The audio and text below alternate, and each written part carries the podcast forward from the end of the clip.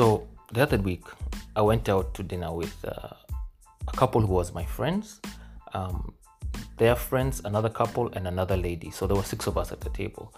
And immediately we walked in, the waiter told us, guys, you have four minutes left of happy hour.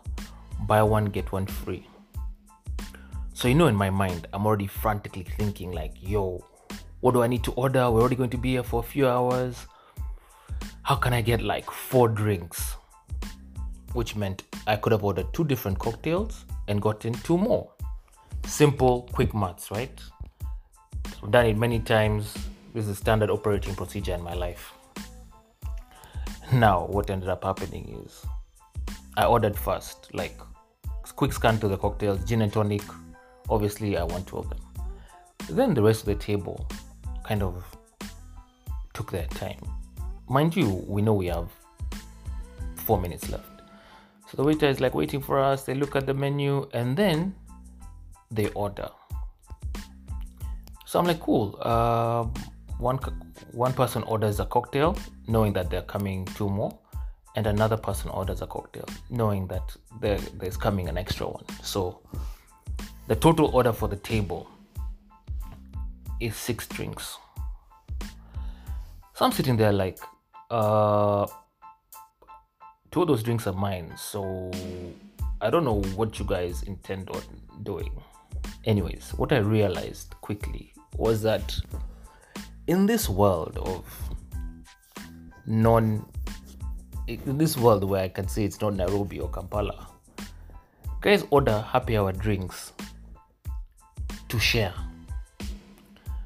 So the assumption when when the waiter brought the drinks, he brought my gin and tonic one, and then put my other one on the other side of the table like it was for somebody else.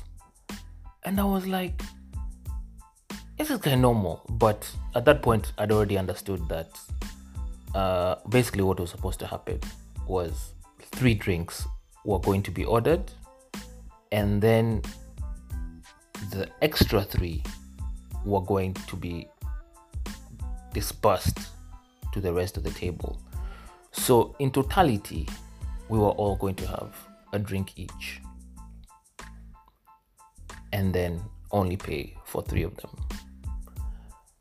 There's really no lesson here. Um,